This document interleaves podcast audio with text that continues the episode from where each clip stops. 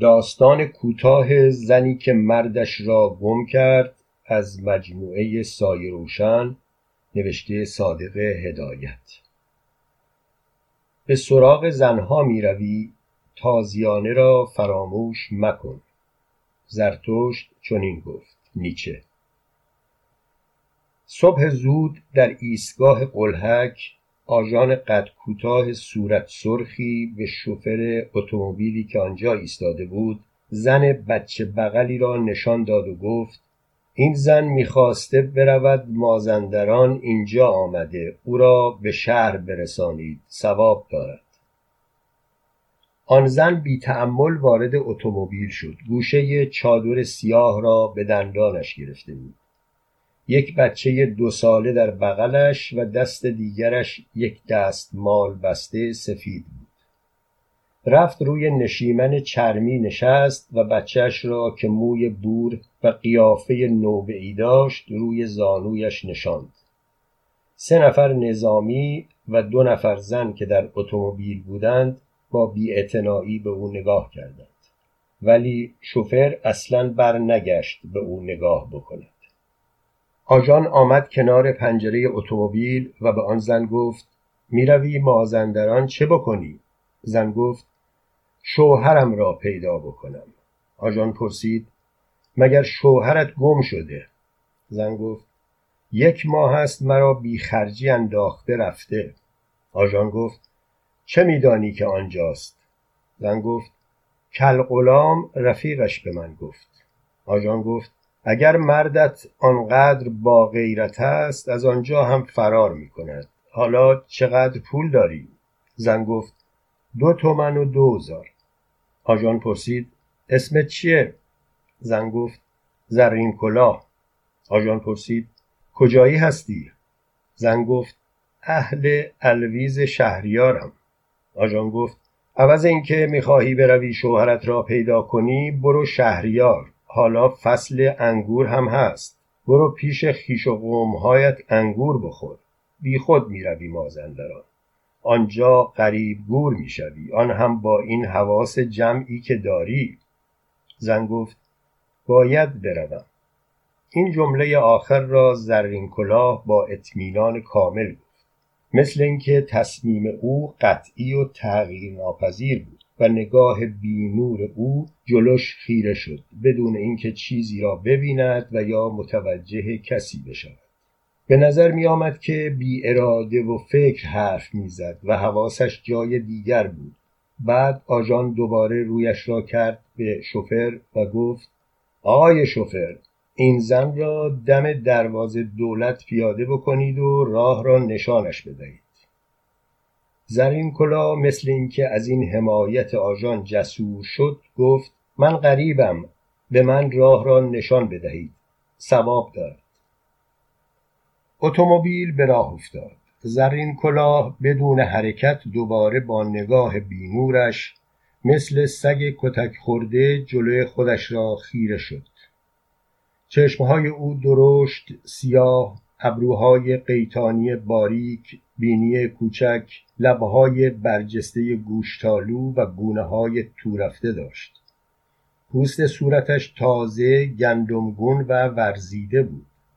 تمام راه را در اتومبیل تکان خورد بدون اینکه متوجه کسی یا چیزی بشود. بچه او ساکت و غمگین دائم در بغلش بود. چرت می‌زد و یک انار آب لمبو در دستش. نزدیک دروازه دولت شوفر اتومبیل را نگه داشت و راهی را که مستقیما به دروازه شمیران می‌رفت به او نشان داد. زرین کلاه هم پیاده شد و بیدرنگ راه دراز و آفتابی را بچه به بغل و کول باره به دست در پیش گرفت.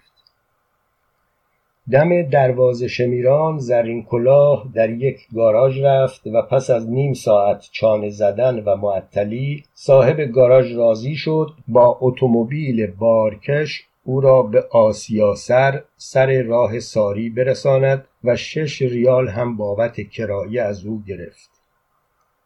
زرین کلاه را به اتومبیل بزرگی راهنمایی کردند که دور آن کیپ هم آدم نشسته بود و بار و بندیلشان را آن میان چیده بودند. آنها خودشان را به هم فشار دادند و یک جا برای او باز کردند که به زحمت آن میان قرار گرفت.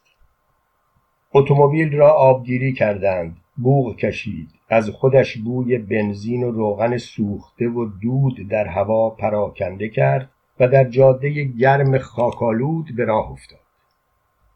دورنمای اطراف ابتدا یک نواخت بود. سپس تپه ها کوه و درختهای دوردست و پیچ و خمهای راه چشمانداز را تغییر می‌داد. ولی زرین کلاه با همان حالت پژمرده جلوش را نگاه می‌کرد. در چندین جا اتومبیل نگه داشت و جواز مسافران را تفتیش کردند. نزدیک ظهر در شنبله چرخ اتومبیل خراب شد و دسته ای از مسافران پیاده شدند.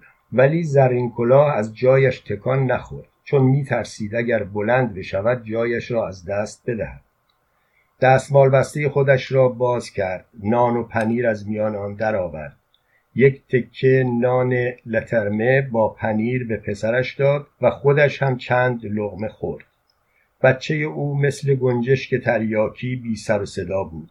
پیوسته چرت می‌زد و به نظر می آمد که حوصله حرف زدن و حتی گریه کردن را هم نداشت. بالاخره اتومبیل دوباره به راه افتاد و ساعتها گذشت. از جابون و فیروزکوه رد شد و منظره های قشنگ جنگل پدیدار گردید. ولی زرین کلا همه این تغییرات را با نگاه بینور و بی می نگریست و خوشی نهانی خوشی مرموزی در او تولید شده بود.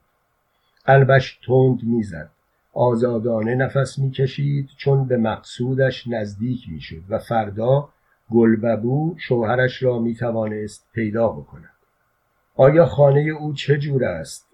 خیشانش چه شکلند و با او چه جور رفتار خواهند کرد؟ پس از یک ماه مفارقت آیا چطور با گلببو برخورد می کند و چه می گوید؟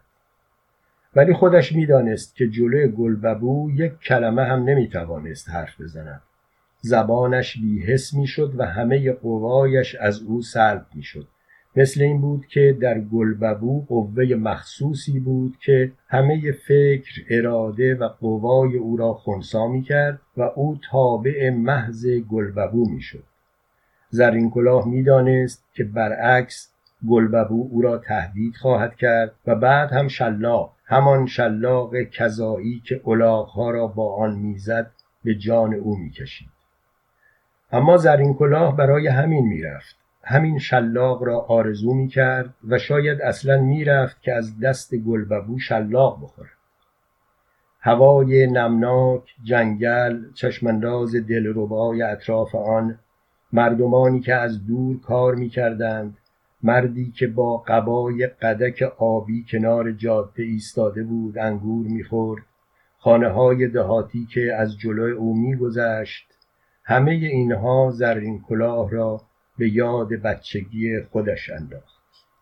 دو سال میگذشت که زرین کلاه زن گلببو شده بود. اولین بار که زرین کلاه گلببو را دید یک روز انگورچینی بود. زرین کلاه با مهربانو دختر همسایهشان و مچول خانم و خواهرانش خورشید کلاه و بمانی خانم کارشان این بود که هر روز دست جمعی زن و مرد و دخترها در موهستان انگور میچیدند و خوشه های درخشان را در لولا یا صندوق های چوبی میگذاشتند. بعد آن لولاها را می بردند کنار رودخانه سیاهاب زیر درخت چنار کهنی که و آن دخیل میبستند و آنجا مادرش با گوهربانو نن عباس خوشقدم باجی کشور سلطان عدی گلداد و خدایار صندوقها را به ریش سفید پرندک ماندگار علی تحویل می‌دادند. در این روز لولاکش تازه وارد که صندوقها را بارگیری می‌کرد گلببوی مازندرانی بود و تصنیفی می‌خواند و به دخترها یاد می‌داد که اسباب تفریح همه شد و همه آنها دست جمعی با هم میخواندند. گالش کوری آهای للا بشیم به جار آهای للا ای پشت آجار دو پشت آجار بیا بشیم به جار آهای للا. بیا بشین فاکون تو میخاخوری گلببو تلفظ آنها را درست می‌کرد. دخترها قهقه میخندیدند و تا عصر آن روز این کار دوام داشت. ولی بیشتر چیزی که گلببو را طرف توجه دخترها کرد تصنیف او نبود. بلکه خود او و جسارتش بود که قلب آنها و به خصوص زرین کلاه را تسخیر کرد. همین که زرین کلاه اندام ورزیده گردن کلفت لبهای سرخ موی بور بازوهای سفید او که رویش مو در آمده بود را دید و مخصوصا چالاکی که در جابجا جا کردن لولاهای وزین نشان می‌داد خودش را باخت. به علاوه تمایلی که گلببو به او ظاهر کرد با آن نگاه های سوزانی که میان آنها رد و بدل شد کافی بود زرین کلاه را که دختر چهارده ساله ای بیش نبود فریفته خودش بکند. زرین کلاه دلش قنج می‌زد رنگ میگذاشت و رنگ برمیداشت. چون در این روز چیز تازه‌ای کشف کرد و حس نمود که تا آن روز در او سابقه نداشت. زیرا تاکنون او از مرد چیز زیادی نمی‌دانست مادرش همیشه او را کتک زده بود و از او چشم زهره گرفته بود و خواهرانش که از او بزرگتر بودند با او همچشمی می کردند و اسرار خودشان را از او می پوشیدند. اگرچه زرین کلاه اغلب به فکر مرد میافتاد ولی جرأت نمی کرد که از کسی بپرسد و می‌دانست که این فکر بد است و باید از آن پرهیز بکند. فقط گاهی مهربانو دختر همسایهشان و خانم کوچولو و بلوری خانم با او راجع به اسرار مرد حرف زده بودند و زرین کلاه را کنجکاو کرده بودند به طوری که تا اندازه چشم و گوشش باز شده بود. حتی مهربانو برای او از مناسبات محرمانه خودش با شیرزاد پسر ماندگار علی نقل کرده اما تمام این افکار را که زرین کلاه از عشق و شهوت پیش خودش تصور کرده بود نگاه گلببو تغییر داد. پایش سست شد و احساسی نمود که ممکن نبود بتواند بگوید. همینقدر می‌دانست تمام ذرات تنش گلببو را می‌خواست. و از این ساعت محتاج به او بود و زندگی بدون گلببو برایش غیر ممکن و تحمل ناپذیر بود. ولی از حسن اتفاق در آن روز زرین کلاه قبای سرخ نوعی که داشت پوشیده بود و کلاقی قشنگی که امش از مشهد برایش آورده بود به سرش پیچیده بود و هفت لنگه گیس بافته از پشت آن بیرون آمده بود. به طوری که علاوه بر لطافت اندام و حرکات و خوشگلی صورت لباس او بر زیباییش افزوده بود. گویا به همین مناسبت بود که در میان صدها دختر و آن شلوغی گلببو برمیگشت و دزدکی به او نگاه می‌کرد و لبخند می‌زد و با زرنگی و موشکافی و احساساتی که ممکن است یک دختر بچه داشته باشد شکی برای زرین کلاه باقی نماند که گلببو به او مایل است و رابطه مخصوصی میان آنها تولید شده. آیا در چنین موقع چه باید بکند؟ به قدری خون به سرعت در تنش گردش می کرد که حس کرد روی گونه هایش گرم شده مثل اینکه آتش شعله می‌زد. آنقدر سرخ شده بود که شهربانو دختر کشور سلطان ملتفت او شد. آیا زرین کلاه می توانست چون این امیدی به خودش بدهد که زن گلببو بشود؟ در صورتی که دو خواهر از خودش بزرگتر داشت که هنوز شوهر نکرده بودند و به علاوه او از هر دو آنها پیش مادرش سیاه بختتر هم بود. چون پیش از اینکه به دنیا بیاید پدرش مرد و مادرش پیوسته به او سرزنش می‌کرد که تو سر پدرت را خورده ای و او را بدقدم می‌دانست ولی در حقیقت چون بعد از آن که زرین کلاه را مادرش زایید نوبه کرد و دو ماه بستری شد به این علت از او بدش می آمد.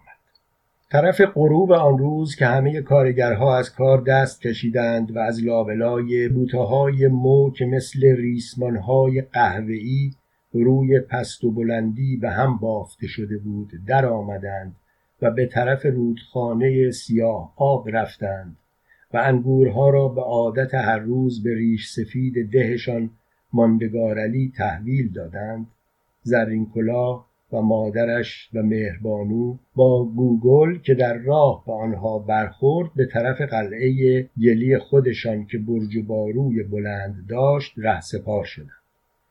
در میان راه زرین کلاه برای مهربانو از عشق خودش به گلببو صحبت کرد و مهربانو از او دلداری کرد و قول داد هر کمکی از دستش بر بیاید درباره او کوتاهی نخواهد کرد.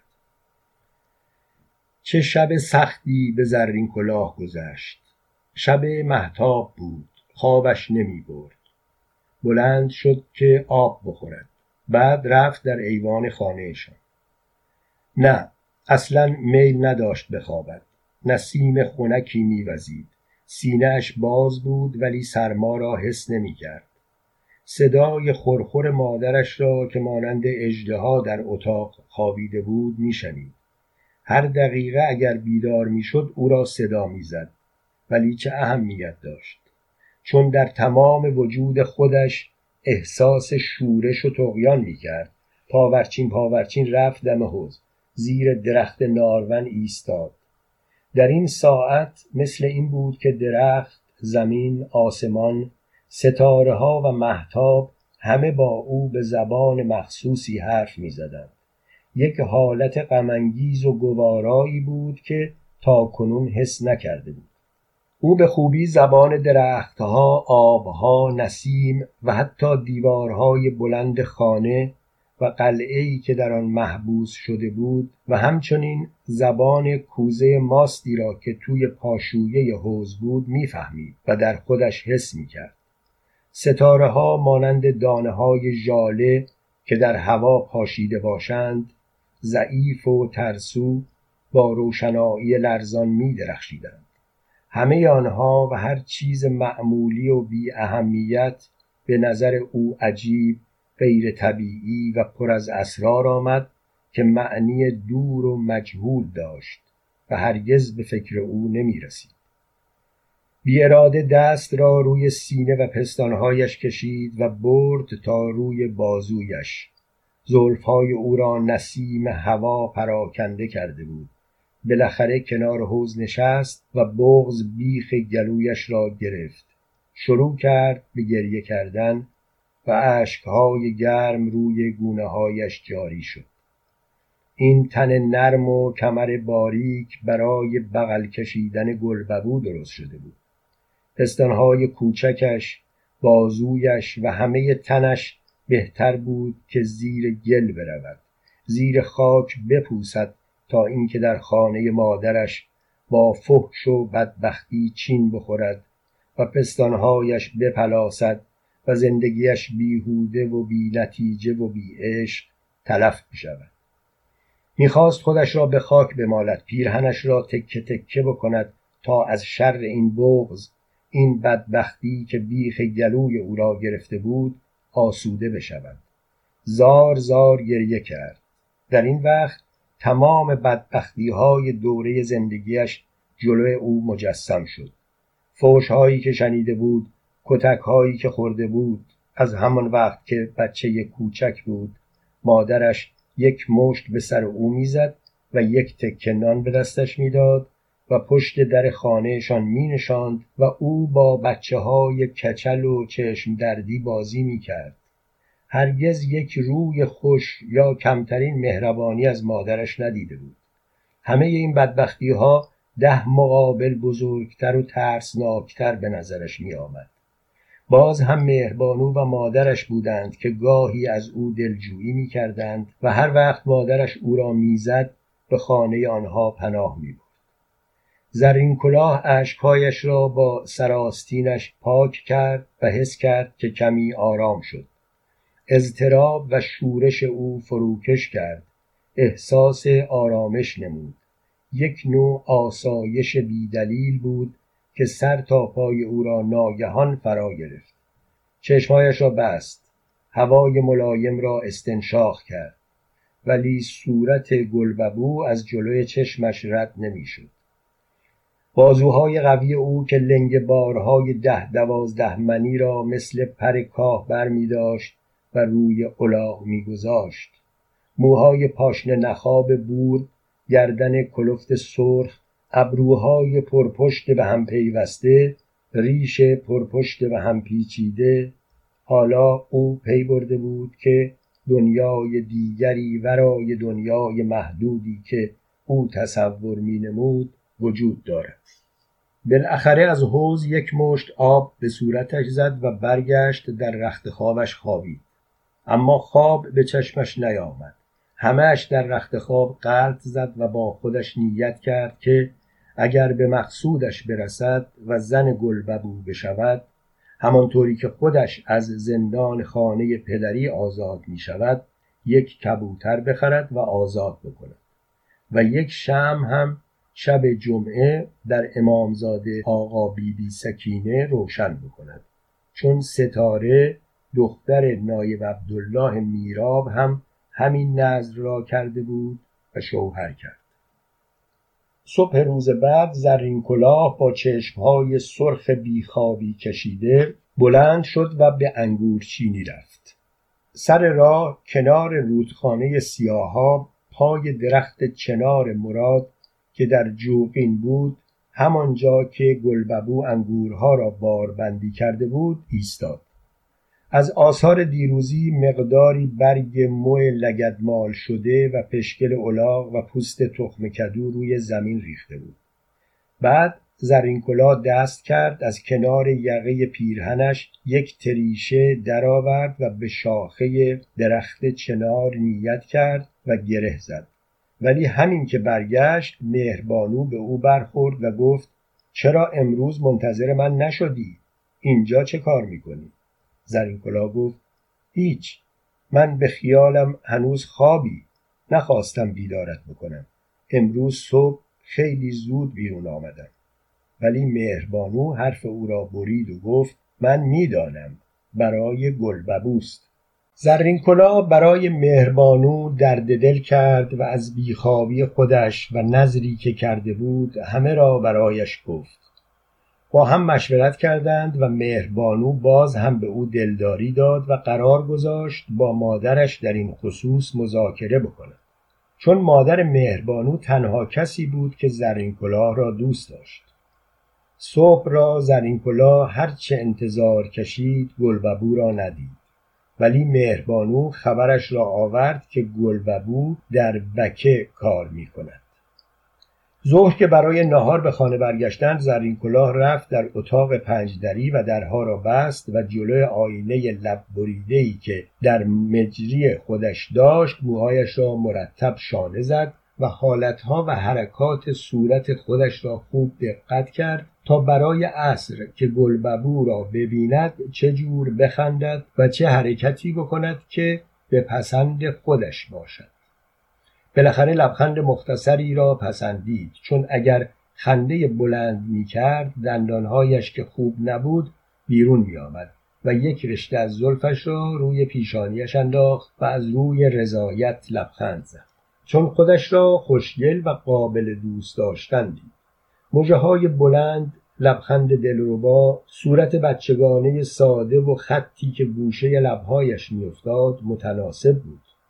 سرخی تند روی گونه ها پوست گندمگون چهرهش را بهتر جلوه می‌داد و سرخی تر و براغ لبها که به رنگ انگور شاهانی بود و دهن گرم او به خصوص چشمها آن نگاه گیرنده که مادر مهربانو همیشه به او می‌گفت چشمهایت سگ دارد. همه اینها او را از بسیاری دختران جوان دیگر ممتاز می‌کرد. وقتی که بعد از ظهر زرین کلا با مهربانو به انگورچینی برگشت در ته دل خوشحال بود. زیرا تصمیم گرفته بود که هر طور شده خودش را به گلببو نشان بدهد تعجب زرین کلا بیشتر شد چون گلببو را آنجا دید و تمام بعد از ظهر در ضمن کار با شوخی و آواز خواندن گذشت. برخلاف روزهای پیش که زرین کلا پژمرده و غمناک بود امروز شاد و خرم خوشه های انگور را میچید و با آن فال می‌گرفت. به این ترتیب که یک حبه انگور را او می‌کند و می‌خورد و یک دانه را هم مهربانو و با خودش نیت می‌کرد اگر دانه آخر به او بیفتد به مقصودش خواهد رسید. یعنی زن گلببو می شود طرف غروب که پای درخت چنار برگشتند گلببو و زرین کلاه باز چندین بار نگاه رد و بدل کردند. گلببو به او لبخند زد و زرین کلاه هم جواب لبخند او را داد. همانطور که در آینه پسندیده بود و با زبردستی مخصوصی سر خودش را تکان داد و یک رشته از زلفش روی پیشانیش افتاد. تا چهار روز به همین ترتیب گذشت و هر روز جرأت و جسارت زرین کلاه بیشتر می‌شد و کم کم رابطه مخصوصی بین او و گلببو برقرار گردید. تا اینکه روز چهارم مهربانو برای زرین کلاه مژده آورد که مادرش کار را درست کرده. زرین کلاه از زور شادی روی لبهای مهربانو را بوسید. چطور کار را درست کرده بود؟ با کی داخل مذاکره شده بود؟ زرین کلاه هیچ لازم نداشت که بفهمد. همینقدر می‌دانست که بعضی از پیرزنها بیشتر از زندگی تجربه دارند و در برپا کردن عروسی و پادرمیانی زبردست می باشند و راههایی می دانند که هرگز به عقل جوان او نمی رسید. حالا می توانست به خودش امید بدهد که به مقصودش رسیده. ولی چیزی که مشکل بود رضایت مادر خودش بود که به محض رسیدن این مطلب از جا در می‌رفت. ترقه می‌شد و از آن فوشها و نفرینهای آبدار که ورد زبانش بود به او می‌داد. چون روزی سه عباسی مزد زرین کلاه را او می‌گرفت. بالاخره بعد از اصرار و پافشاری مادر مهربانو مادرش راضی شد و پس از کشمکش های زیاد یک دست لباس سرخ برای او گرفت. ولی هر تکه آن را که می‌برید نفرین و ناله می‌کرد و می‌گفت الهی روی تخته مرد شلخونه بیفتی ور بپری عروسیت عذاب شود الهی دختر جز جگر بزنی حسرت به دلت بماند جوان مرگ بشوی با این شوهر لور پاپتی که پیدا کرده ای. اما گوش زرین کلاه از این نفرین ها پر شده بود و دیگر در او اثر نمی کرد. یک دیگ مسی و یک سماور برنجی کوچک از بابت جهاز به او دادند. یک روز طرف عصر مادر مهربانو مهمانی مفصلی از اهل ده کرد و زنهای دهاتی شبیه عروسک نخودی چارقد به سر و یا کلاقی زیر گلویشان بسته بودند همه برای عروسی زرین کلاه جمع شدند. ولی خواهران او خورشید کلاه و بمانی خانم در آن مجلس حاضر نشدند. آخوند ده سید معصوم را آوردند و زرین کلاه را برای گلببو عقد کرد. بعد برای شگون رفت بالای منبر و دو سه دهن روزه خواند. مادرش دستور داد روزه عروسی قاسم را بخواند و همه گریه کردند. وقتی که مجلس روزه تمام شد ماندگار علی و پسرش شیرزاد ساقدوش داماد شدند. زیر بغل او را گرفتند وارد مجلس کردند و او روی صندلی که شال کشیده شده بود نشست. آن وقت شیرزاد شروع کرد به پول جمع کردن. اول رفت جلوی پدرش و با لبخند گفت بگذارید پدرم را جریمه بکنم. مهربانو که سینی دور میگرداند آمد سینی را جلوی ماندگار علی نگه داشت و او دو تومان درآورد در سینی انداخت. فورا تبالی که گوشه مجلس نشسته بود روی تبل زد و گفت دو تومن دادی خونت آبادان. و به همین ترتیب در حدود سی تومان برای زرین کلاه جمع کردند و مجلس به خوشی برگزار شد. فردا صبح زرین کلاه از خواهرها و مادرش خدا نگهداری کرد.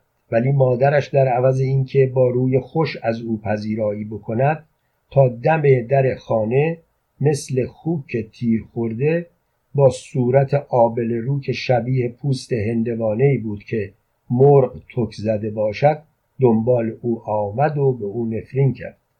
بعد زرین کلاه رفت خانه مهربانو از مادر او و خودش خدا نگهداری کرد. روی مهربانو را بوسید و به او سپرد که شب جمعه یک شم در آقا بیبی سکینه روشن بکند و یک کبوتر هم آزاد بکند. آن وقت زرین کلاه بار و بندیل سماور و دیگ مسی را برداشت رفت در میدان پای درخت چنار مراد همانجا که گلببو چشم به راه او بود سوار الاغ شد و گلببو هم روی الاغ دیگر نشست و با هم به سوی تهران روانه شدند. یک شب و یک روز در راه بودند. زرین کلاه از شادی می‌خواست پر بگیرد. بلند بلند حرف می‌زد. محتاب بالا آمد و چندین بار گلببو دست پرزورش را به گردن او انداخت و ماچهای محکم از روی لبهایش کرد. طعم دهن او شورمزه مانند طعم اشک چشم بود.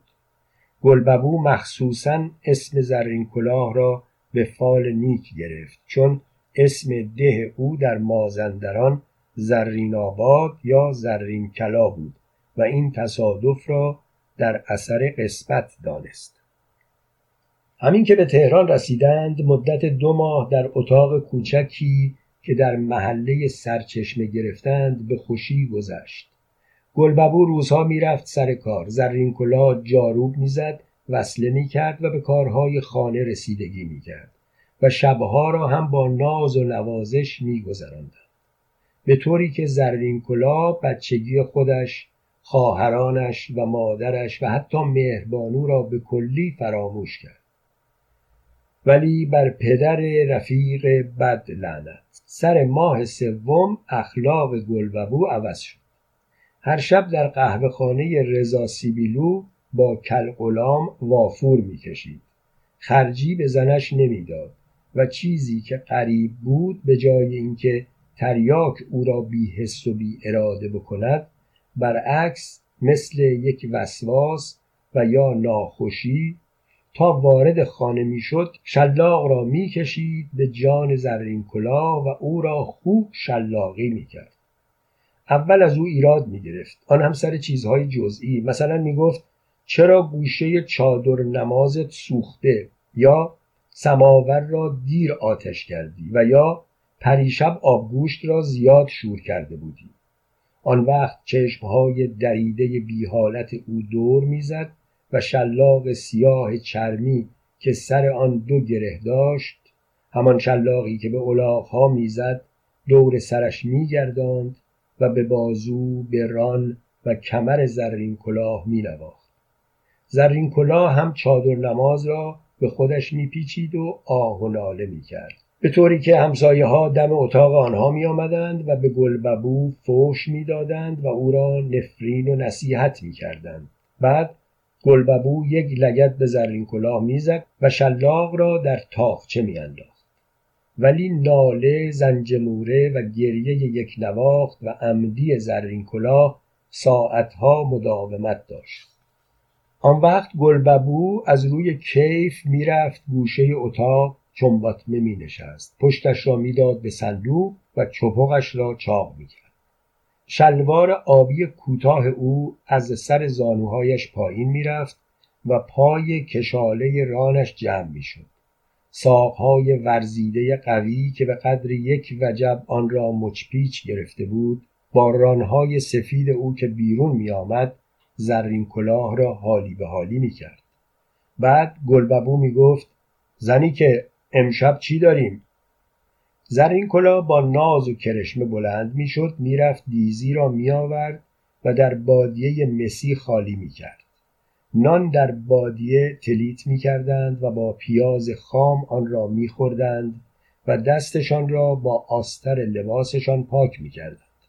فقط وقتی که زری چراغ را پایین می‌کشید و می‌خواستند در رخت خواب سرخ که گلهای سبز و سیاه داشت بخوابند گلببو روی چشمهای اشکالود شورمزه زرین کلاه را ماچ می‌کرد و با هم آشتی می‌کردند. این کار هر شب تکرار می‌شد. اگرچه زرین کلاه زیر شلاق پیچ و تاب می‌خورد و آه و ناله می‌کرد ولی در حقیقت کیف می‌برد. خودش را کوچک و ناتوان در برابر گلببو حس می کرد و هرچه بیشتر شلاق می‌خورد علاقش به گلببو بیشتر می‌شد. می‌خواست دستهای محکم ورزیده او را ببوسد. آنگونه های سرخ گردن کلفت بازوهای قوی تن پشمالو لبهای درشت گوشتالو دندانهای محکم سفید به خصوص بوی تن او بوی گلببو که بوی سرطویله را می‌داد و حرکات خشن و زمخت او و مخصوصا کتک زدنش را از همه چیز بیشتر دوست داشت. آیا ممکن بود شوهری بهتر از او پیدا بکند؟ سر نه ماه زرین کلاه پسری زایید. ولی بچه که به دنیا آمد داغ دو تا خط سرخ به کمرش بود مثل جای شلاق. و زرین کلاه معتقد بود این خطها در اثر شلاقی است که گلببو به او می‌زده. و به بچه انتقال یافته.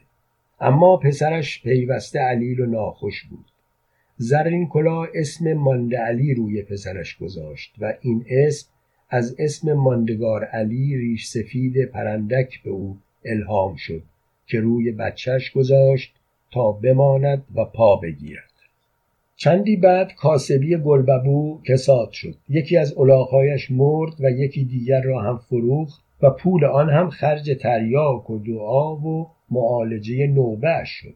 بعد هم به طور غیر مرتب به کار می‌رفت تا اینکه سال بعد پنج تومان خرجی به زرین کلاه داد و گفت که برای بیست روز می‌روم کار و برمیگردم.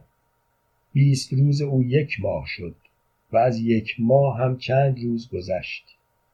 اگرچه زرین کلاه عادت به صرف جویی داشت و از شکم خودش و بچهش می‌زد و کار می‌کرد و می‌توانست یک سال دیگر دو سال دیگر هم انتظار بکشد در صورتی که مطمئن باشد که گلببو شوهر اوست و خواهد آمد.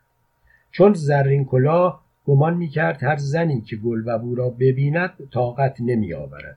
خودش را میبازد و ممکن است خیلی زود شوهرش را رندان از دستش بیرون بیاورند از این جهت در جستجوی او اقدام کرد.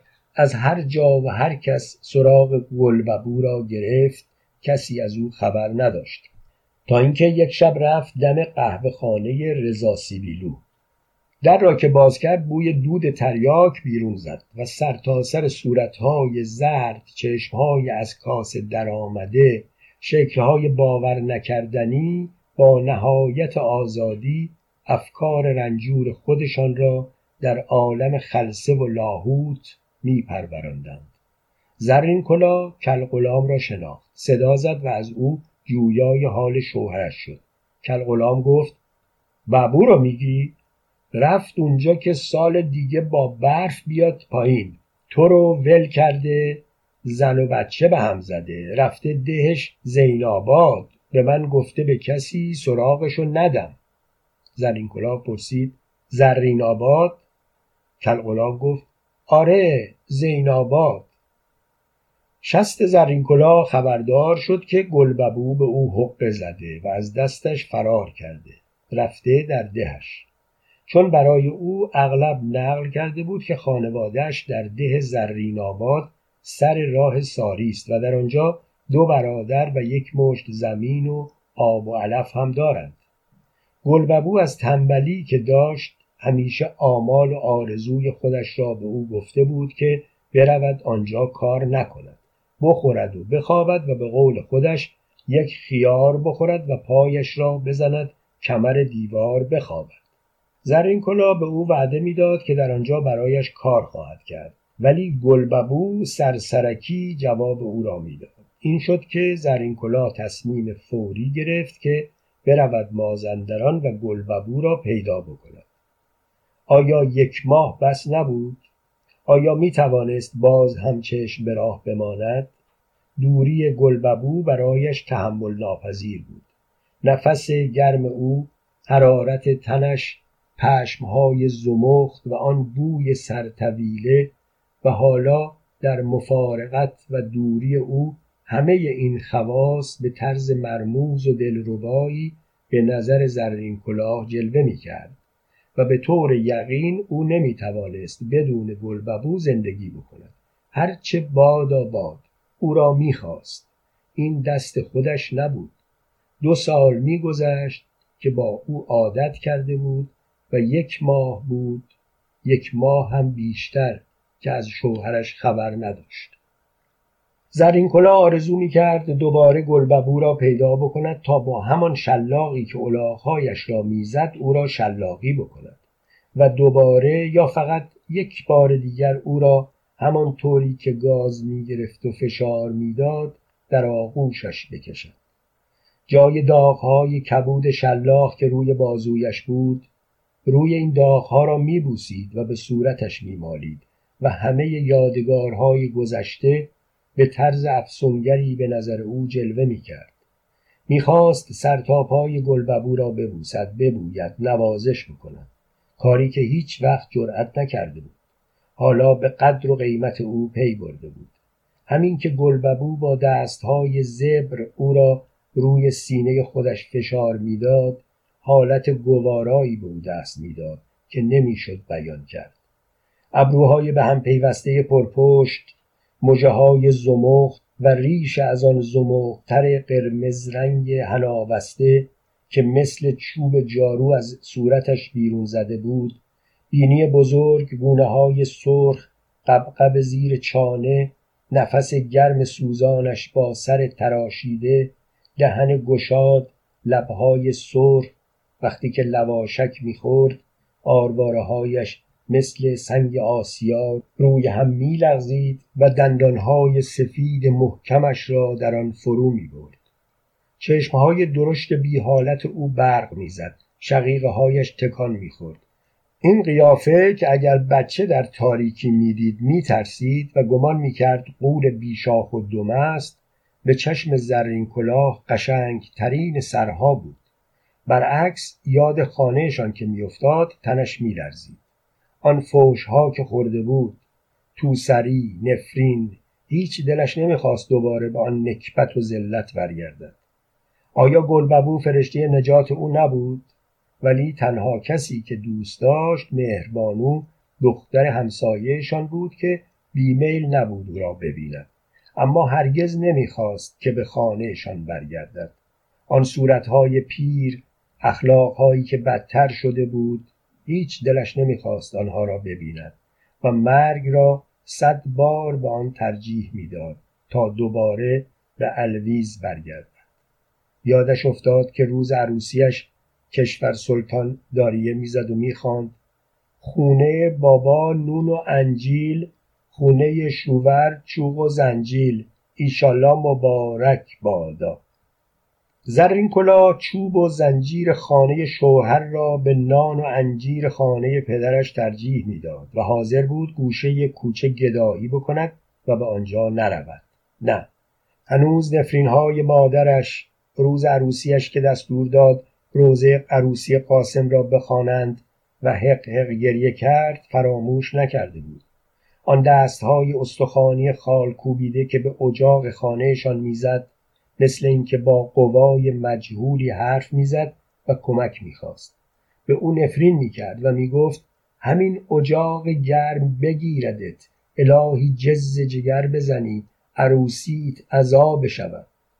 بعد هم آنجا باز امر و نهی بشنود. چپ بجنبد هزار جور فوش راست بجنبد هزار جور تهمت. آن وقت به او سرکوفت بزند بگوید مگر من نگفتم که این تیکه از دهن تو زیاد است؟ تو لایق نیستی. گلببو برای تو شوهر نمی شود و هی از آن فوشهای آبدار به او بدهد. زرین کلاه از این فکر چندشش شد. نه او هر ذلتی را ترجیح می‌داد بر اینکه به خانه مادرش برگردد. از این روز زرین کلاه نمی‌خواست این فکر را به خودش راه بدهد که دیگر گلببو را نخواهد دید. تنها گلببو بود که می‌توانست نگاه بینورش را روشن بکند و جان تازه‌ای در کالبد پژمرده او بدمد. به هر قیمتی که بود می‌خواست او را پیدا بکند. بر فرض هم که زن دیگر گرفته باشد یا او را نخواهد ولی همینقدر در نزدیکی او که بود برایش کافی بود. و اگر سر راه گلببو گدایی هم می‌کرد اقلا روزی یک بار او را می‌دید. اگر او را می‌زد از خودش میراند تحقیر می‌کرد باز بهتر از این بود که به خانهاش برگرد. نمی‌توانست. زور که نبود. ساختمان او اینطور درست شده بود. بچهش مانده علی هم یک وجودی بود که هیچ انتظارش را نداشت و علاقه برای او حس نمی‌کرد. همانطوری که مادر خودش برای او علاقه نشان نداده بود. ولی اجالتا احتیاج به وجود او پیدا کرده بود. چون شنیده بود که بچه میخ میان قیچی است و حالا با این اسلحه که در دست داشت امیدوار بود. شاید بتواند این محبت از هم گسسته را به وسیله بچهش دوباره جوش بدهد. به او غذاهای خوب میخوراند. برایش میوه می‌گرفت تا به او عادت بگیرد. و علاقه کمی که به بچهش داشت از این جهت بود که موی سرش به رنگ موی گلببو بود. و برای اینکه بچه گریه نکند و بهانه نگیرد یک گلوله کوچک تریاک به او می‌داد و بچه با چشمهای خمار دائم در چرت زرین کلاه اطمینان کامل داشت که پرسان پرسان گلببو را پیدا خواهد کرد و قلبش میل و احساساتش به او می گفت که به مقصودش خواهد رسید. این میل و فراست طبیعی که هیچ وقت او را گول نزده بود. همان روزی که تصمیم گرفت دنبال شوهرش برود یک شم به سقاخانه نزدیک منزلشان نظر کرد تا گلببو را پیدا کند. بعد سماور برنجی و دیگ مسی که تمام جهاز او بود به سه تومان و چهار قران فروخت. دوازده قران قرض خودش را به دکاندارهای محلهشان داد. دو تومان و دو قران دیگرش را برای خرج سفرش برداشت. هرچه خورده ریز داشت در یک مجری کهنه ریخت و گروه قرضش آن را پیش صاحبخانه به امانت گذاشت. بعد در یک بخچه دو پیرهن و یک دست لباس برای ماندعلی با قدری نان و پنیر و دو تکه لواشک از همان لواشک هایی که گلببو آنقدر خوب می‌خورد گذاشت. و پس از سه روز دوندگی برای مازندران جواز گرفت. فردایش صبح خونکا به راه افتاد. ولی از حواس پرتی که داشت به جای اینکه برای مازندران اتومبیل بگیرد اشتباها به شمیران رفت و آژان آنجا او را با اتومبیل دیگر برگرداند و دوباره دم دروازه شمیران برای مازندران اتومبیل گرفت. در شاهی اتومبیل ایست کرد. هوا کم کم تاریک می‌شد. ساختمان های تازه ساز آمد و رفت مردم سبزه مردهایی که قبای آبی گیوه و تنبان آبی پوشیده بودند درست شبیه گلببو بودند. دو نفر از مسافران آنجا پیاده شدند و قدری جا باز شد. دوباره اتومبیل به راه افتاد.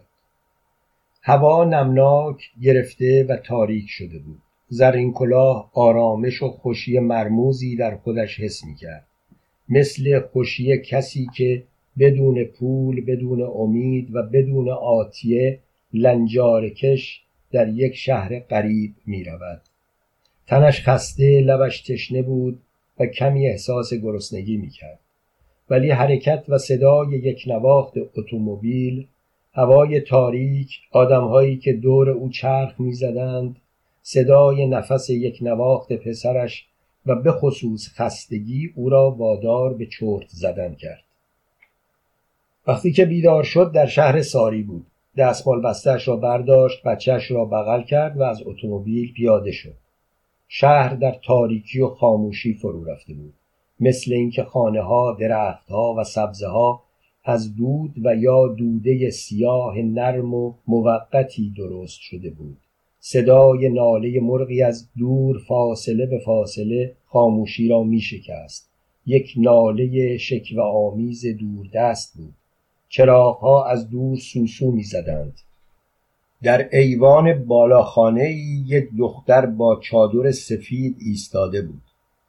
اما زرین کلاه هیچ اطراف خودش را نگاه نمی کرد و صدای دیگری را بجز صدای گلببو نمی شنید و چیز دیگری جز صورت گلببو جلوی چشمش نبود.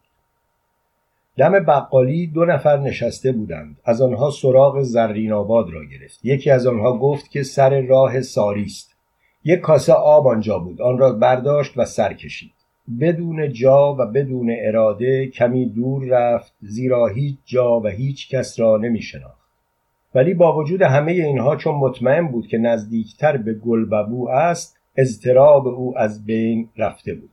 و اینجا به نظرش خودمانی و مهمان نواز می آمد بالاخره از گوشه چارقدش یک قران درآورد نان تازه با سبزی و شیره خرید و رفت جلوی در خانه پایین چراغ نشست.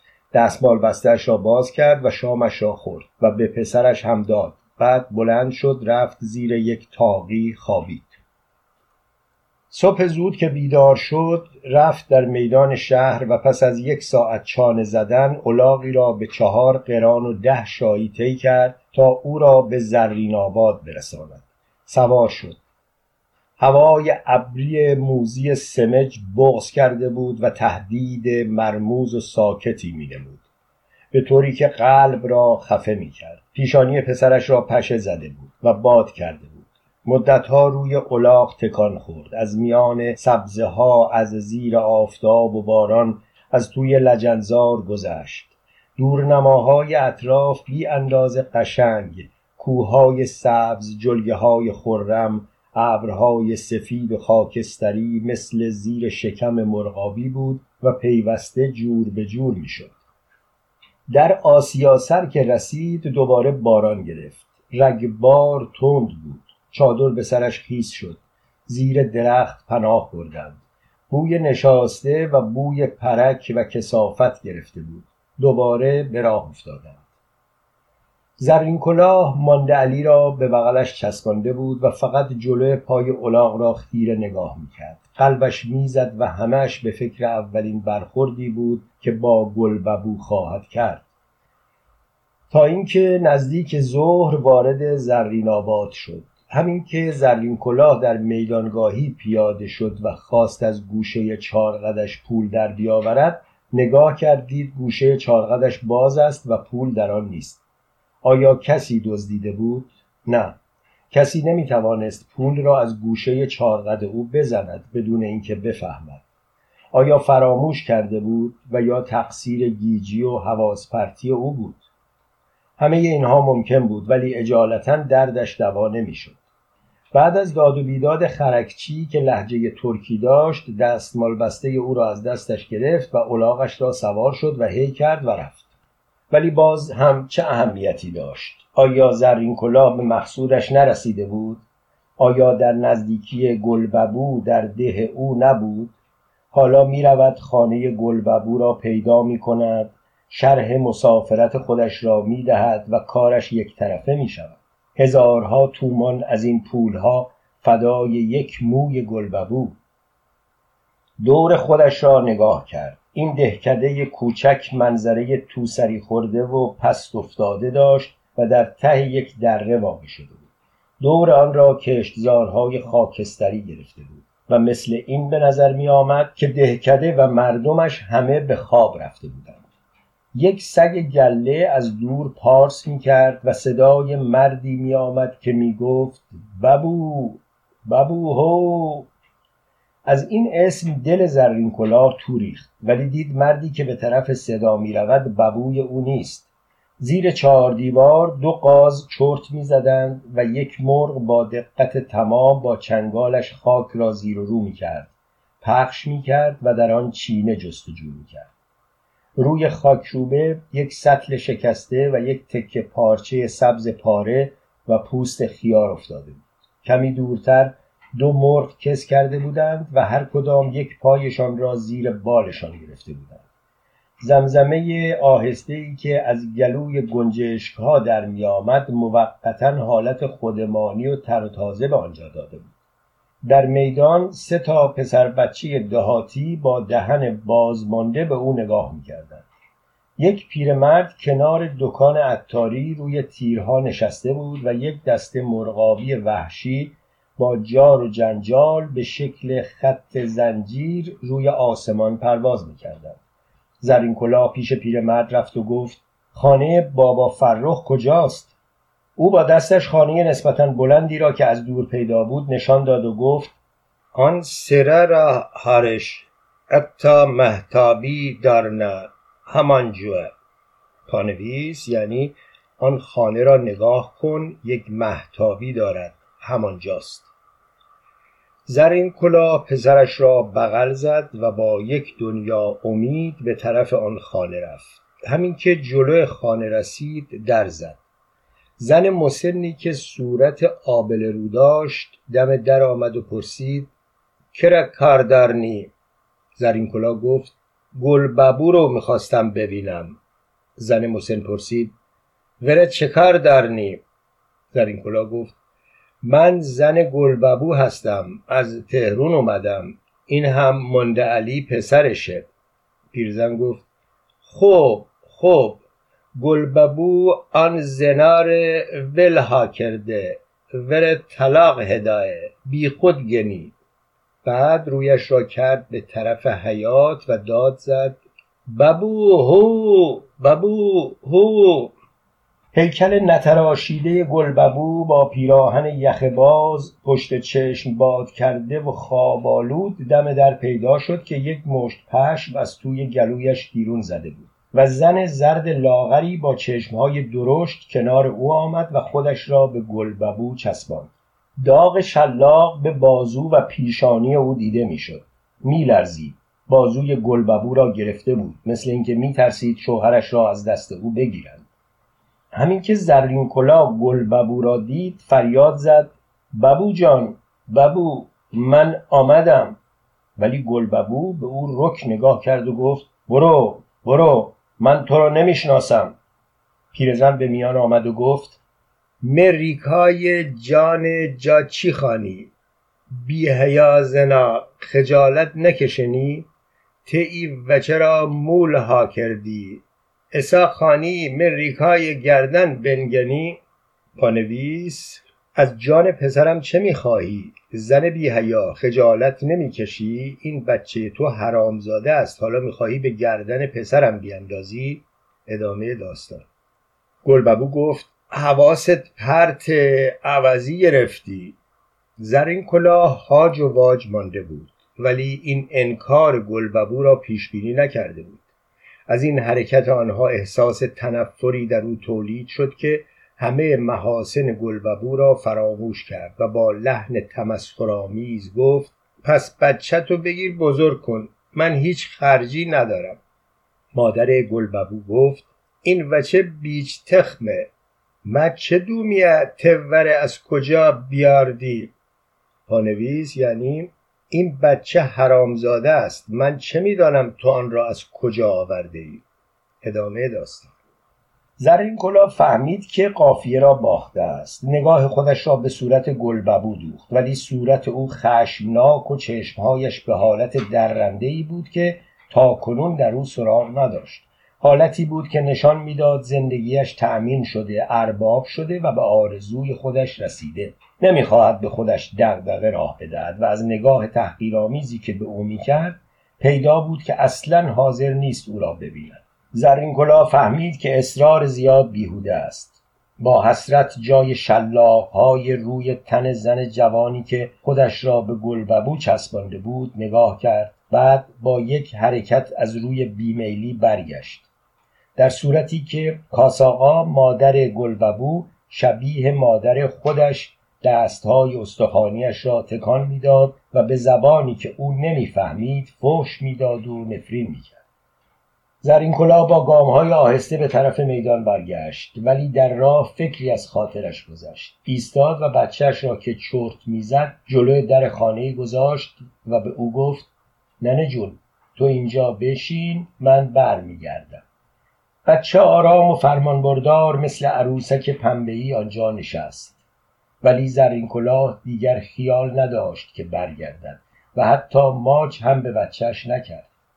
چون این بچه به درد او نمی‌خورد. فقط یک بار سنگین و نانخور زیادی بود و حالا آن را از سرش باز کرد. همانطوری که او را گلببو وازده بود و مادر خودش او را رانده بود.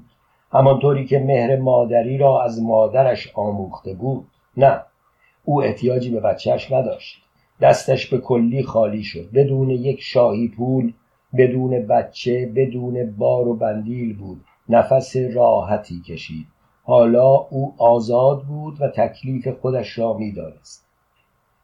به میدان که رسید دور خودش را نگاه کرد. پیرمرد هنوز روی تیرهای کنار دکان عطاری نشسته بود چرت می‌زد. مثل این بود که تمام عمرش را روی این تیرها گذرانده بود و همانجا پیر شده بود. آن سه بچه دهاتی نزدیک دکان خاکبازی می‌کردند. همه با بیاعتنایی مشغول کار خودشان و گذراندن وقت بودند و خروس لاری بزرگی که او ندیده بود بالهایش را به هم می‌زد و با صدای دورگهای می‌خواند. کسی برنگشت به او نگاه بکند. مثل این بود که زندگی به پیشامدهای او هیچ اهمیتی نمیگذاشت. آیا چه به سرش خواهد آمد؟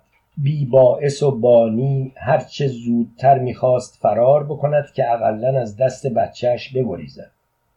حالا همه بارهای مسئولیت از روی دوش او برداشته شده بود.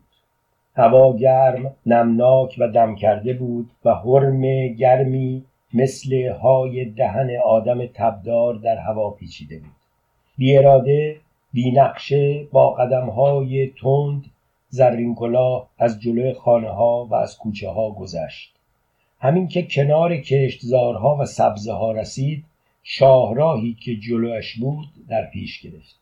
ولی در همین وقت مرد جوانی را دید که شلاق به دست قوی سرخ و سفید سوار الاغ بود و یک الاغ هم جلو او میدوید و زنگوله ها به گردن آنها جینگ جینگ صدا می‌کرد.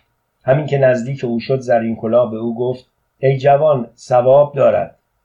آن مرد الاغش را نگه داشت و گفت چی خانی زرین کلاه گفت من غریبم کسی را ندارم مرا هم سوار کن. با دستش الاغ را نشان داد. آن مرد الاغش را نگه داشت. پیاده شد و زرین کلاه را سوار کرد. خودش هم روی الاغ دیگر جست زد. ولی اصلا بر نگشت به صورت او نگاه بکند.